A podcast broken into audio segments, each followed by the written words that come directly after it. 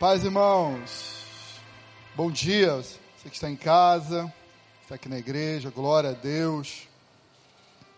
Queria aproveitar e mandar um abraço para a Fabiana que está nos assistindo lá no Hospital Rio Dó. Rios Dó. Estamos orando daqui para que um dia vocês possam, para que um dia você possa estar aqui conosco. Deus te abençoe. Irmão, vamos abrir nossa Bíblia lá em 1 Crônicas 13. 1 Crônica 13. Eu vou pedir para você deixar a sua Bíblia aberta. A gente possa conversar um pouquinho sobre aquilo que o Senhor colocou no meu coração.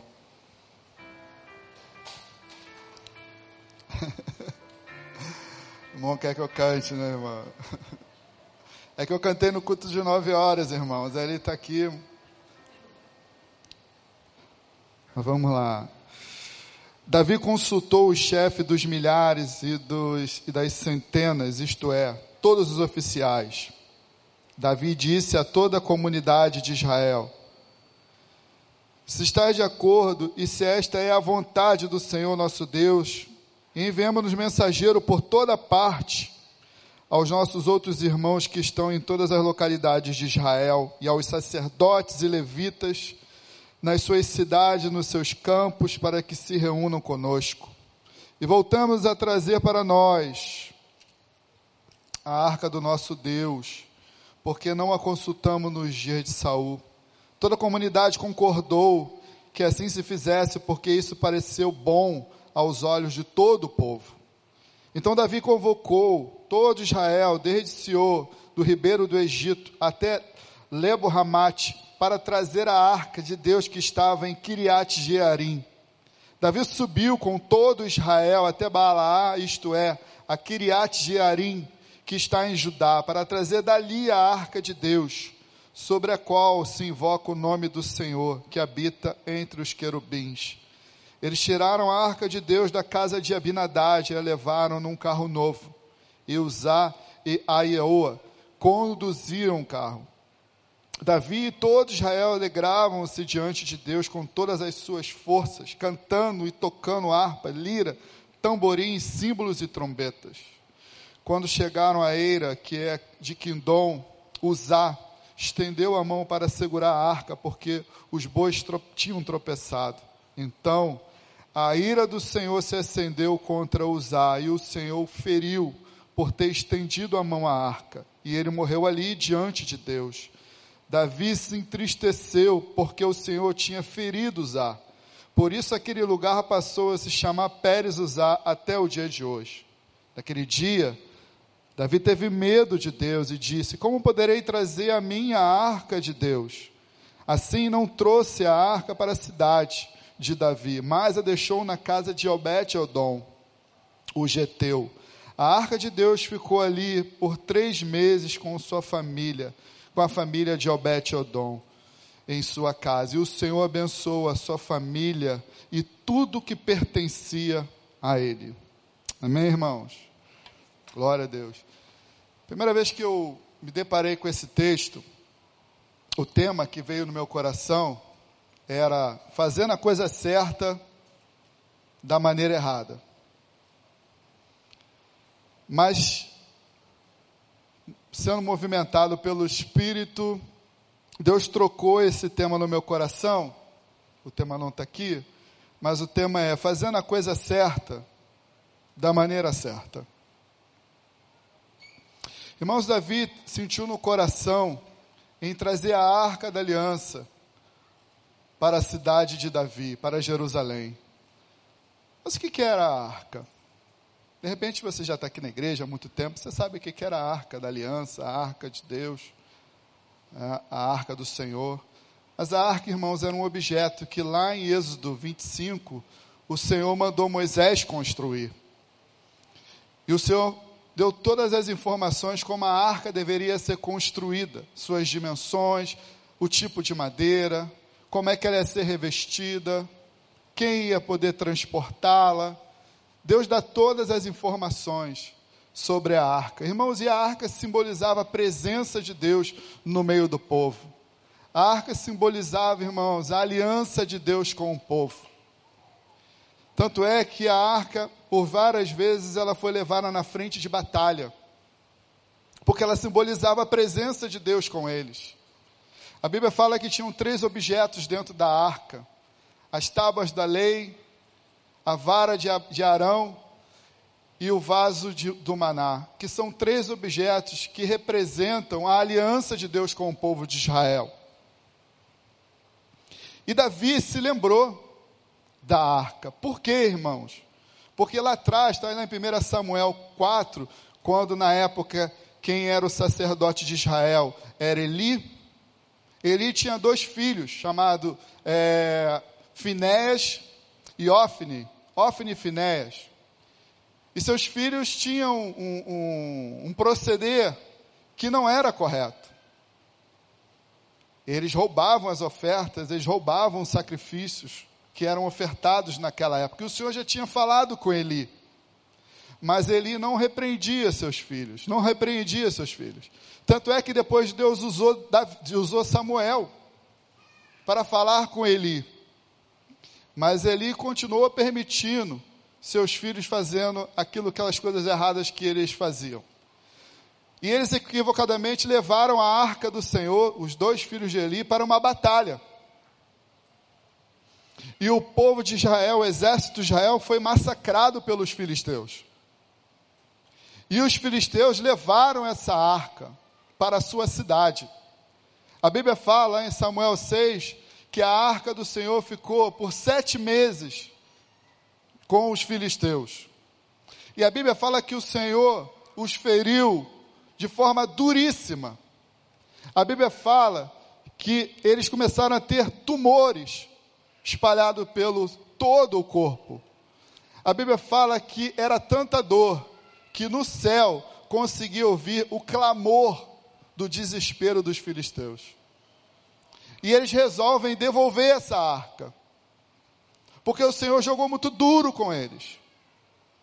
E eles vão devolver essa arca para, para, para o povo de Israel. Vamos ver lá em Samuel, irmãos. 1 Samuel 6. Por isso que deixa a sua Bíblia aberta aí, que nós vamos hoje dar uma, dar uma olhadinha legal. Pô, será que o pastor está falando é verdade? Eu vou constar. Então abre aí 1 Samuel, irmãos. 1 Samuel, vamos lá 1 Samuel.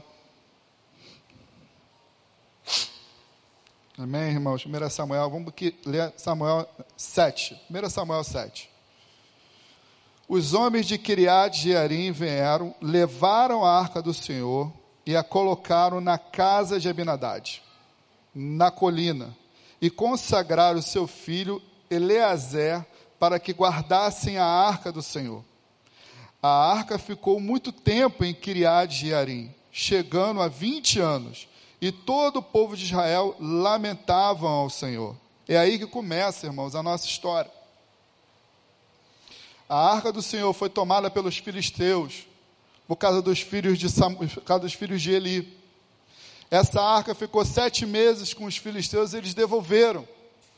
E ela foi parar na casa de Abinadade. E Davi se lembra da arca. Davi fala: não é justo eu morar num palácio e a arca do Senhor está lá na casa de Abinadade. Nós vamos ter que buscar a arca. E ele vai consultar todos os oficiais. Ele vai consultar todo Israel. E essa palavra de Davi, esse movimento de Davi foi bom aos olhos de todo o povo. E eles foram buscar a arca. Só que, irmãos, Davi, ele cometeu um erro gravíssimo porque ele esqueceu que a arca do Senhor não poderia ser carregada, transportada da forma como ele estava transportando. Ué, mas o movimento dele não foi correto? Todo mundo não concordou? Correto. Mas Davi fez o certo da maneira errada. Não sei se você sabe, irmãos, mas nós temos que pedir direção a Deus até para fazer o certo até para ajudar, a gente tem que pedir orientação ao Senhor. E foi aonde que Davi se equivocou. Porque, irmão, Deus fala uma coisa para você: Deus tem princípios. É, mas na época de Davi já tinha o carro com boi. Não, não. O Senhor determinou para Moisés: Moisés, os únicos que podem transportar a arca são os levitas, e eles só podem transportar essa arca no ombro. É um princípio. É um princípio. Irmãos, os princípios do Senhor são mais importantes do que ritos religiosos. Isso é muito sério. E pela ignorância espiritual de Davi, um homem morreu. E Davi fica frustrado. Porque Davi, irmãos, ele fez a mesma coisa que os filisteus fizeram. Vamos dar uma olhadinha lá em Samuel? Volta um pouquinho aí, Samuel 6. Vamos consultar hoje a Bíblia. 1 Samuel 6, 7. Vamos ver se o pastor está falando a verdade. Está lá assim, ó. Agora fazei uma carroça nova, tomai duas vacas com cria, sobre as quais nunca foi posto jugo. Amarrais a carroça e separai os bezerros dela, deixando-os no curral. Tomai a arca do Senhor e colocai na carroça. Irmãos, Davi transportou a arca igual o povo filisteu transportou. Qual é o problema? E é onde que eu tenho muito medo. É esse movimento, irmão, secular no meio do povo de Deus. É a secularização. Davi fez igual ao povo filisteu, mas o povo filisteu, irmão, não pertencia ao povo de Deus. Davi sim. A nossa vida, irmãos, o nosso procedimento não pode ser igual aos filisteus. Porque Deus tem princípios. A arca do Senhor, irmãos, só podia ser transportada pelos levitas e no ombro. Nós temos que ter muito cuidado, irmãos, com a vida que nós queremos levar, porque nós não fazemos parte do povo dos filisteus, nós fazemos parte do povo do Deus vivo, e o Deus vivo tem princípios. E nós precisamos entender isso. Porque senão a nossa ignorância espiritual, irmãos, pode matar pessoas, ou até mesmo nós mesmos. Nós temos que ter muito cuidado. Tem um dia que o irmão veio falar comigo, pastor, eu quero abrir a minha casa. Imagina, um pastor que trabalha com células, vê um irmão e fala, eu quero abrir a minha casa. Para a gente é resposta de oração. Eu perguntei, mas está tudo bem com o irmão? O irmão está direitinho? Não, pastor, eu estou vivendo um negócio aí no tico-tico no fubá, mas eu vou resolver. Não, então primeiro você resolve. É, mas eu não posso abrir a minha casa? Não, irmão, não é que você não pode, você não deve. Porque você estava assumindo uma, uma, uma, uma posição espiritual que o irmão não está preparado. Por quê? Ué, mas se o irmão quer abrir a casa, uma bênção, está orando por isso. Irmãos, olha só. Os princípios de Deus são mais importantes do que ritos religiosos. A gente tem que entender que a vida com Deus, irmãos, tem um padrão. E o padrão da vida com Deus, irmãos, é a santidade. Davi ignorou, porque Davi quis fazer o transporte daquilo que era santo, igual aos filisteus. Irmãos, a nossa vida tem que ter um outro padrão, o padrão da Bíblia. Esse é o nosso padrão. Porque senão a gente vai ter problemas aí. Davi teve problemas sérios com isso. Uma pessoa morreu, irmãos. Pela ignorância de Davi.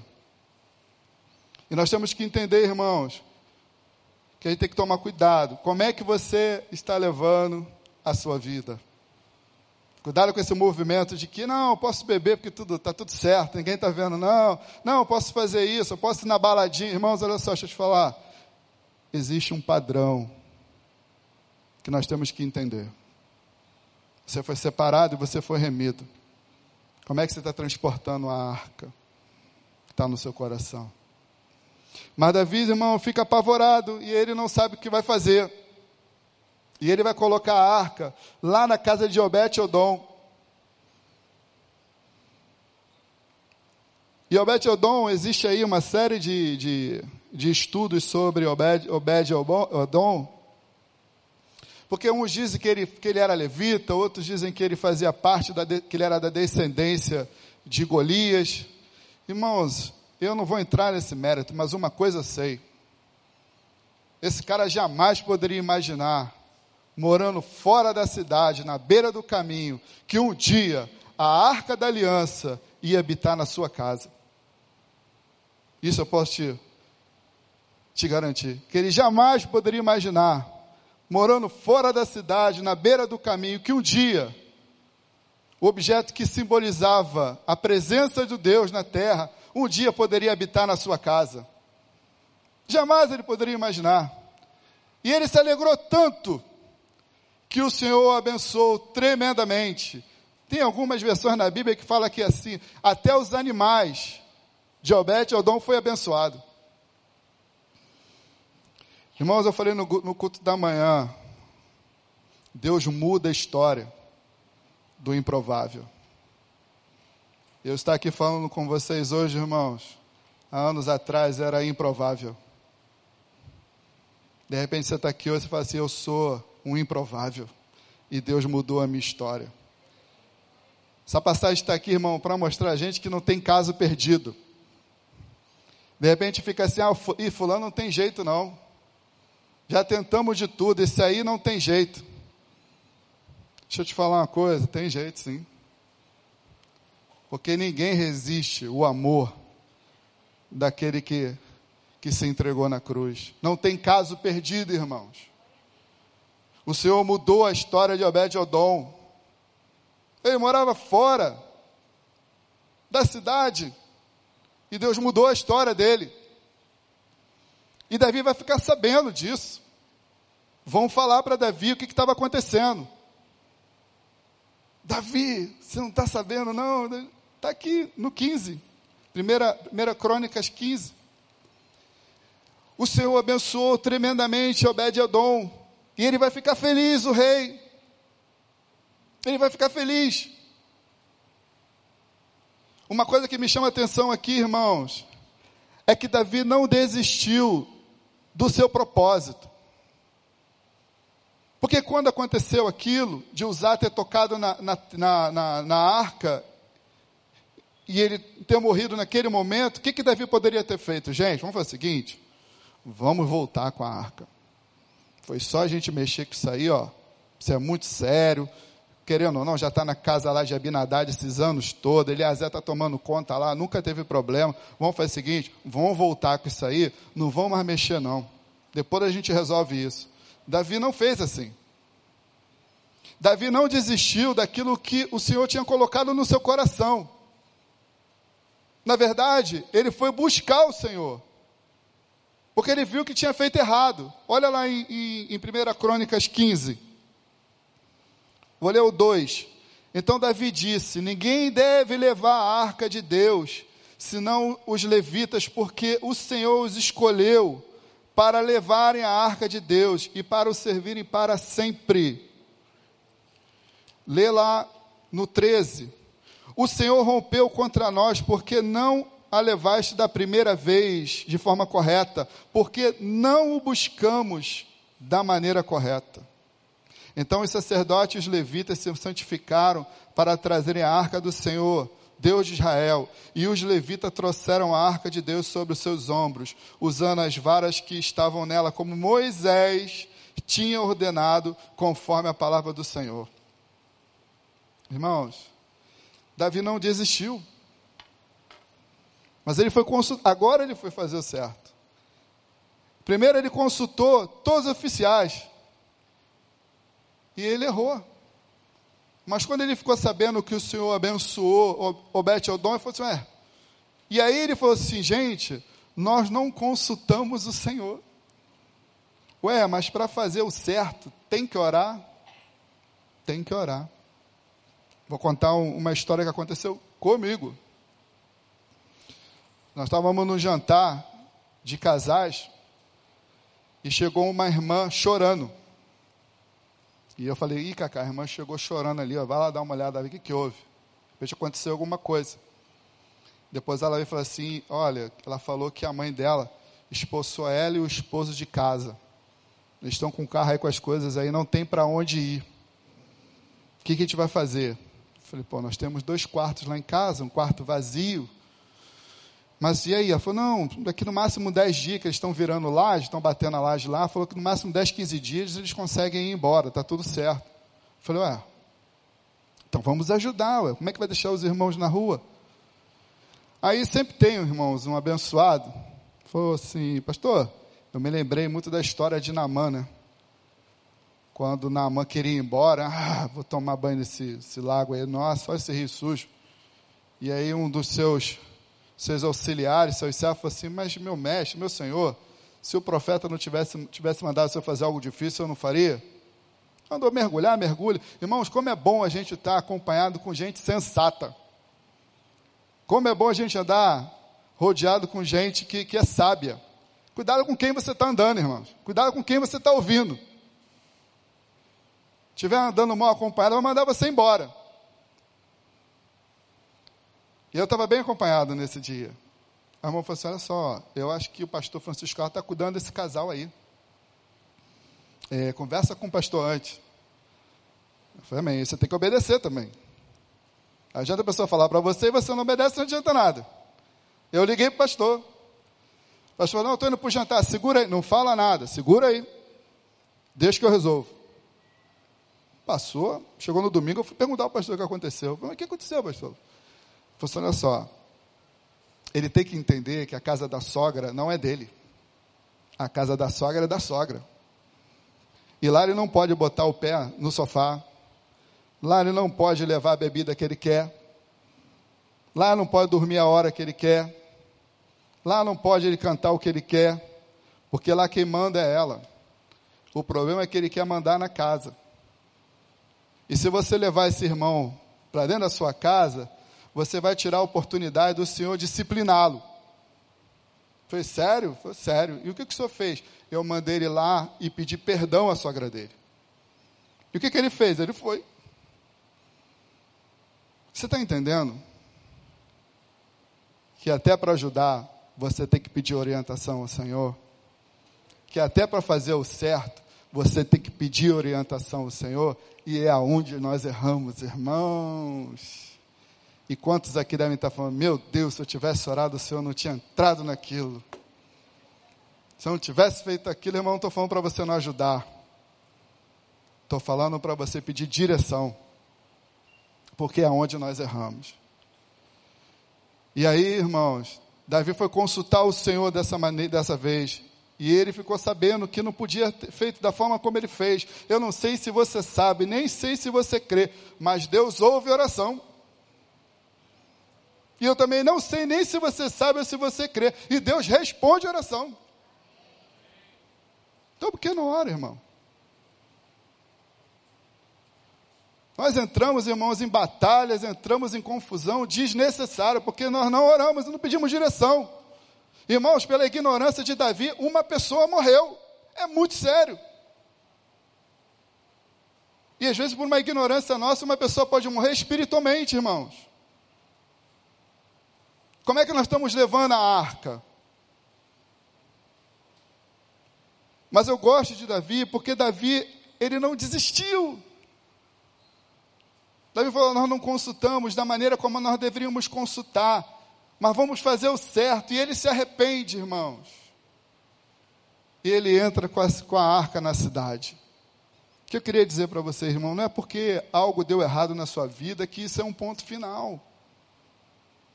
Alguns irmãos chegam e ah, pastor, não quero mais ser líder de célula. Por que não? Porque deu confusão. Eu falei, irmãos, irmão, não é porque deu problema na sua célula que você não pode ser mais um líder de célula. Ora, vê onde que o irmão errou. Ah, eu comecei lá uma, uma classe lá de casados para mas foi tanta confusão que eu não quero mais fazer. Não, irmão, não faça isso. Não faça isso. De repente você fez da maneira errada. Eu estou com um casal aqui da minha célula, Anildo e Amanda que agora eu sou líder de célula, irmão, só com o pessoal de Campo Grande Santa Cruz, o pessoal mais bonito e tal.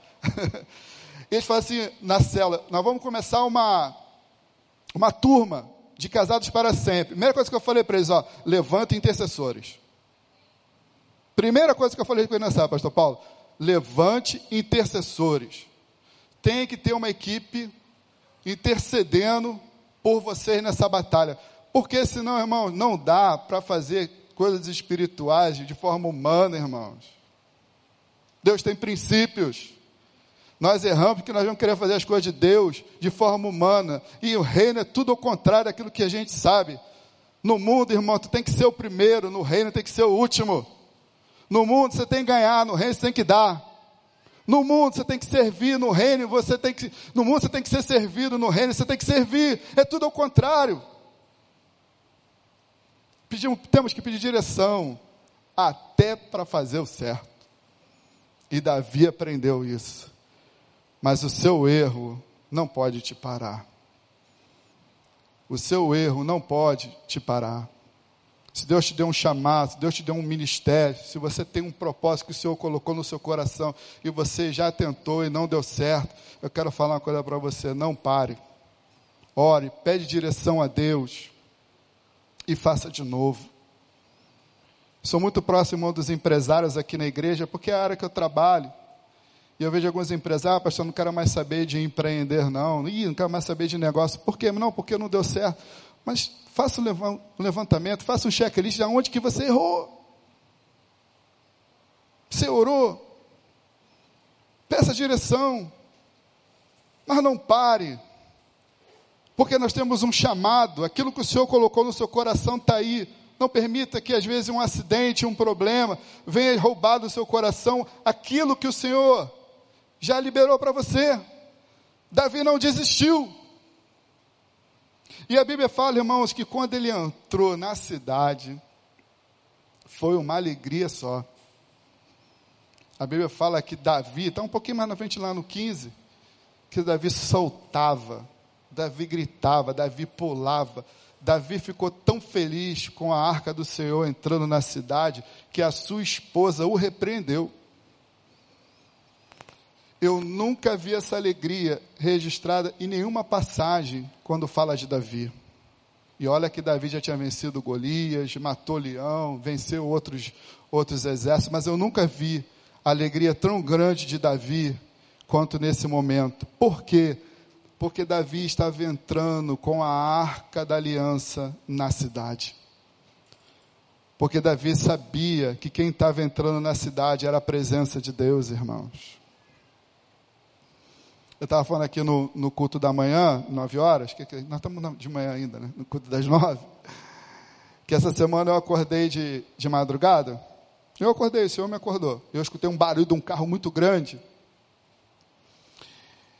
E eu moro ali no, no Barra Bonita, tem uma praça. E veio uma angústia muito grande no meu coração. Como se a praça estivesse sobre um nevoeiro e vê uma angústia que o Senhor fala no meu coração: está vendo esse nevoeiro escuro? Isso é ação maligna na rua. E vinha uma tristeza no meu coração, uma angústia muito grande. Ele falou: está vendo isso aqui, ó? Esse sentimento que você está tá sentindo aí? Olha a rua tomada, está vendo essas nuvens pretas? Isso são os demônios. São os demônios da violência.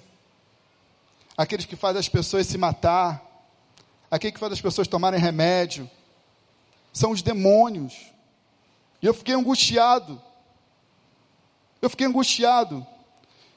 Ele falou, mas sabe quem pode dissipar essa nuvem preta desses demônios? Sabe como é que isso pode ir embora? Falei, quando, Senhor? Quando o meu povo ora. Quando o meu povo anda pela rua quando meu povo anda pela rua, quando meu povo ora, quando meu povo entende quem é Ele no reino de Deus. E aí abriu a minha mente, por que, que Davi estava tão feliz? Porque Davi sabia que quem estava entrando na cidade era a presença de Deus. Irmão, nós estamos vivendo num estado, num país dominado pelo poder do mal. É só andar na rua. E nós temos uma responsabilidade, irmãos, que nós temos que clamar. Hoje nós tivemos uma experiência aqui, no grupo pessoal da manhã, nós tivemos uma experiência. Nós chegamos aqui de manhã hoje e uma rave aqui atrás. Coro comeu, irmão. O André falou que tinha jovens aqui, ó, jogado aqui, ó, na porta da igreja, estava deitado ali. Isso aqui estava uma loucura de manhã. Pastor Paulo, pastor Tiago estava lá na porta do estacionamento para o pessoal do Rave não estacionar aqui dentro. E um barulho aqui enorme. Sabe o que nós fizemos? nós oramos.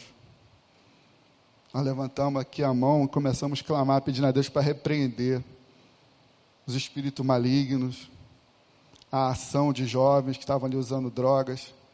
Quando acabou o culto, irmãos, você pode achar que é coincidência. A rave parou. Acabou a rave. Isso é um testemunho, irmão, claro, prático, que quando a gente ora, as coisas acontecem.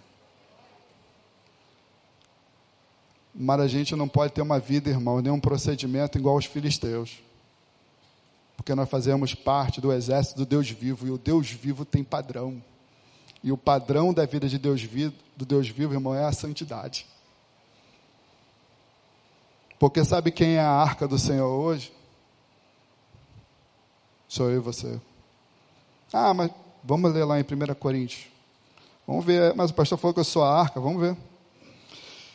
Abre lá, irmão, 1 Coríntios 6. 1 Coríntios 6. 6, 19.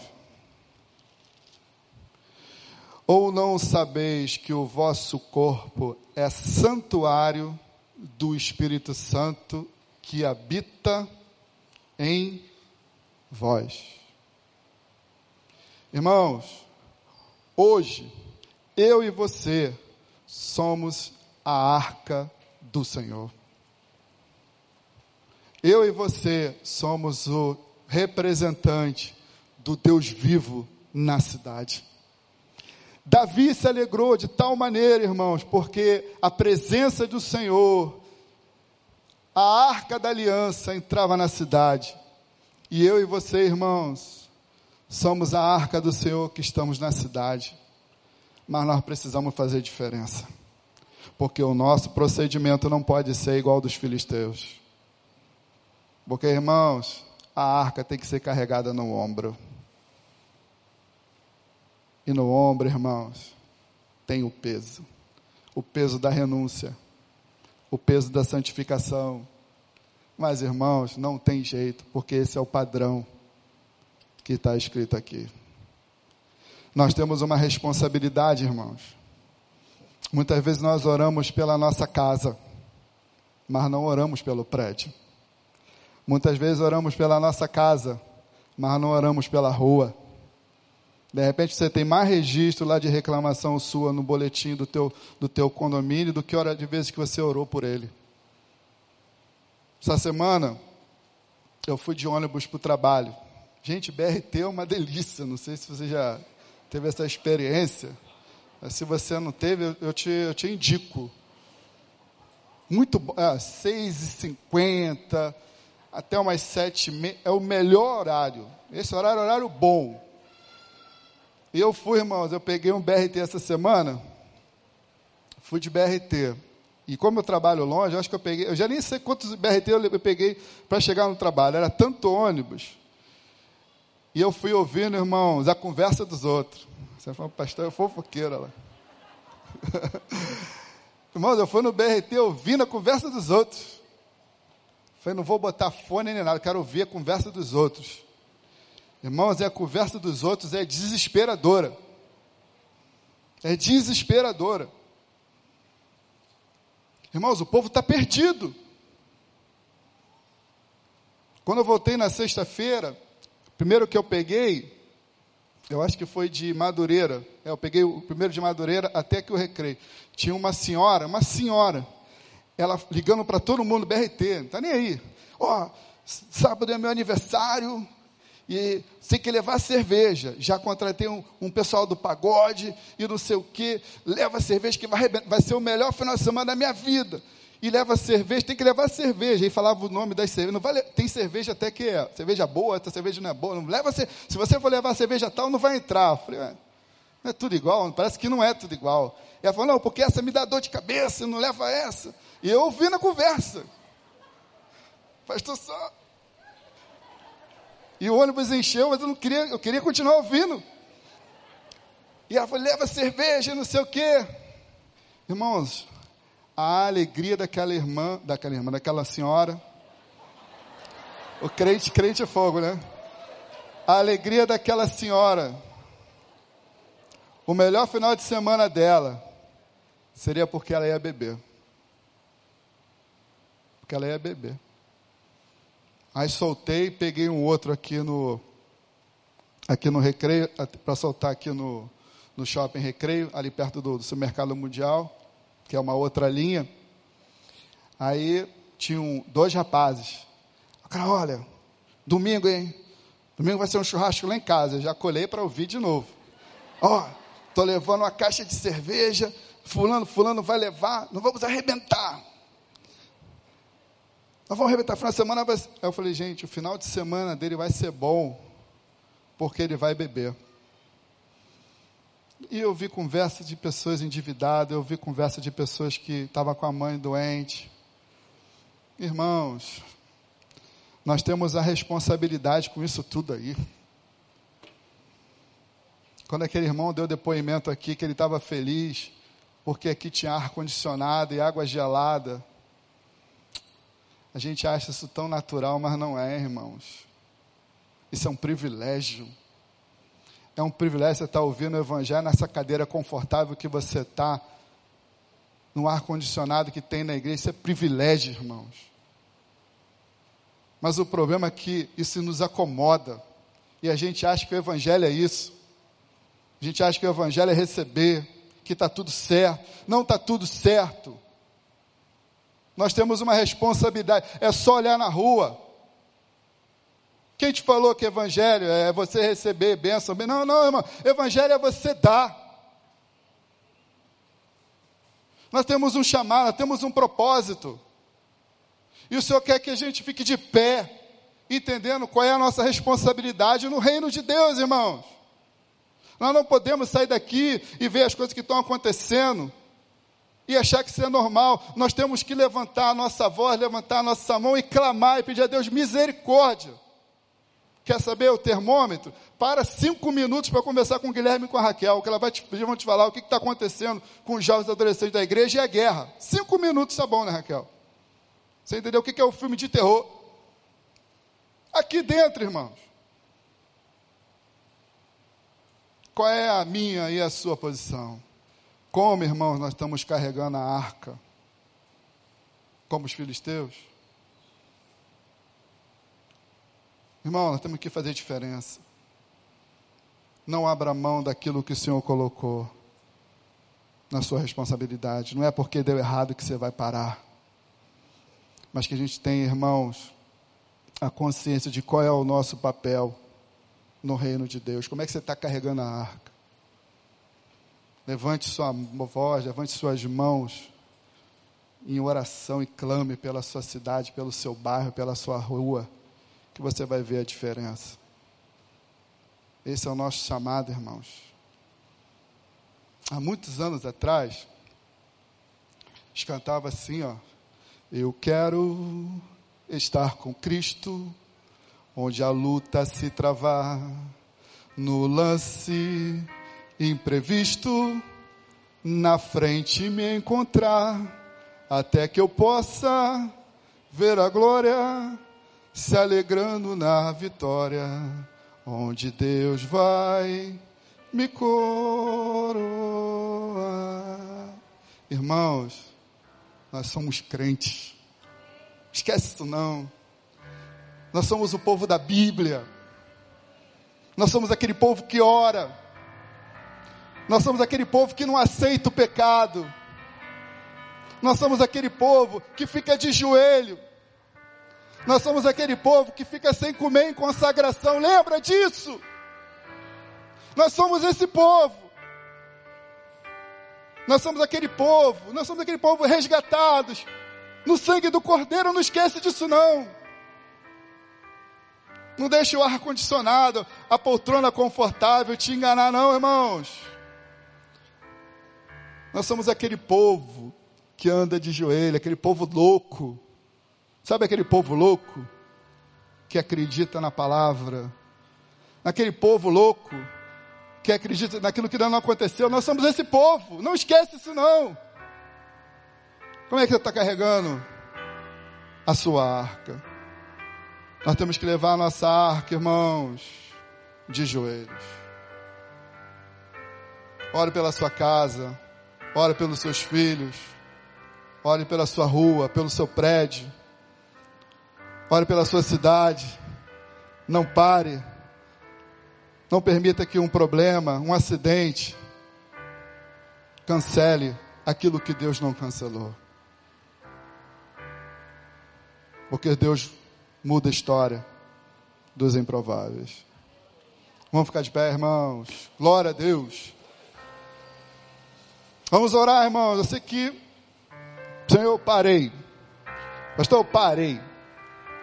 Abri uma cela, estava fazendo lá Casados para Sempre. Eu parei com a igreja. Não, foi só eu falar que era crente. Foi com tanta luta na minha vida que eu parei. Irmãos, é assim mesmo.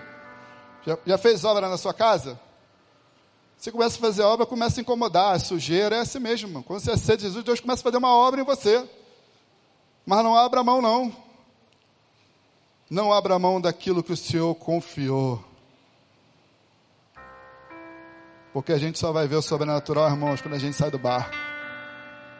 Quando está no barco. Desce do barco.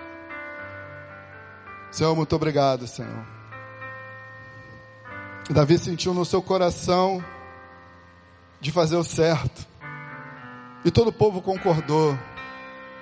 Mas Davi ignorou um princípio, levando a arca do Senhor em cima de carros de boi. Davi não entendeu que a arca tinha que ser levada no ombro pelos levitas. Ó oh, Pai, obrigado porque o Senhor é um Deus de princípios, um Deus que tem padrão. Mas Davi não desistiu. Davi buscou o Senhor. E como eu sei que o Senhor ouve, como eu sei que o Senhor responde, o Senhor respondeu Davi. E ele fez da maneira certa, consagrando o povo, consagrando os levitas. E a arca entrando na cidade. A alegria do seu servo. Ó oh, Pai, desperta o coração do meu irmão. Para que o meu irmão possa ter uma uma compreensão do seu papel no reino de Deus. Nos dá, ó Pai, discernimento espiritual para enxergarmos aquilo que com os olhos humanos não conseguimos enxergar. Nos dê discernimento, nos dê ousadia. Ó Pai, se meu irmão parou por algum problema, que essa manhã seja manhã do recomeço. Se meu irmão desviou por algum problema que teve aqui na igreja, que essa manhã seja a manhã do começar de novo. Ó oh, Pai, que essa manhã seja manhã de recomeços. Mas que o Senhor possa colocar no nosso coração um entendimento que tem que ter padrão, tem que obedecer os princípios. Ó oh, Deus, ajude a tua igreja a não se perder. Ajude a sua igreja, Senhor, a não perder a visão. Ajude a sua igreja a entender aquilo que é santo. Nos ajude, Pai, a sermos crentes de verdade. O povo da Bíblia, o povo resgatado. Nos ajude, Senhor, a andar de joelhos. Em nome de Jesus. Aleluia.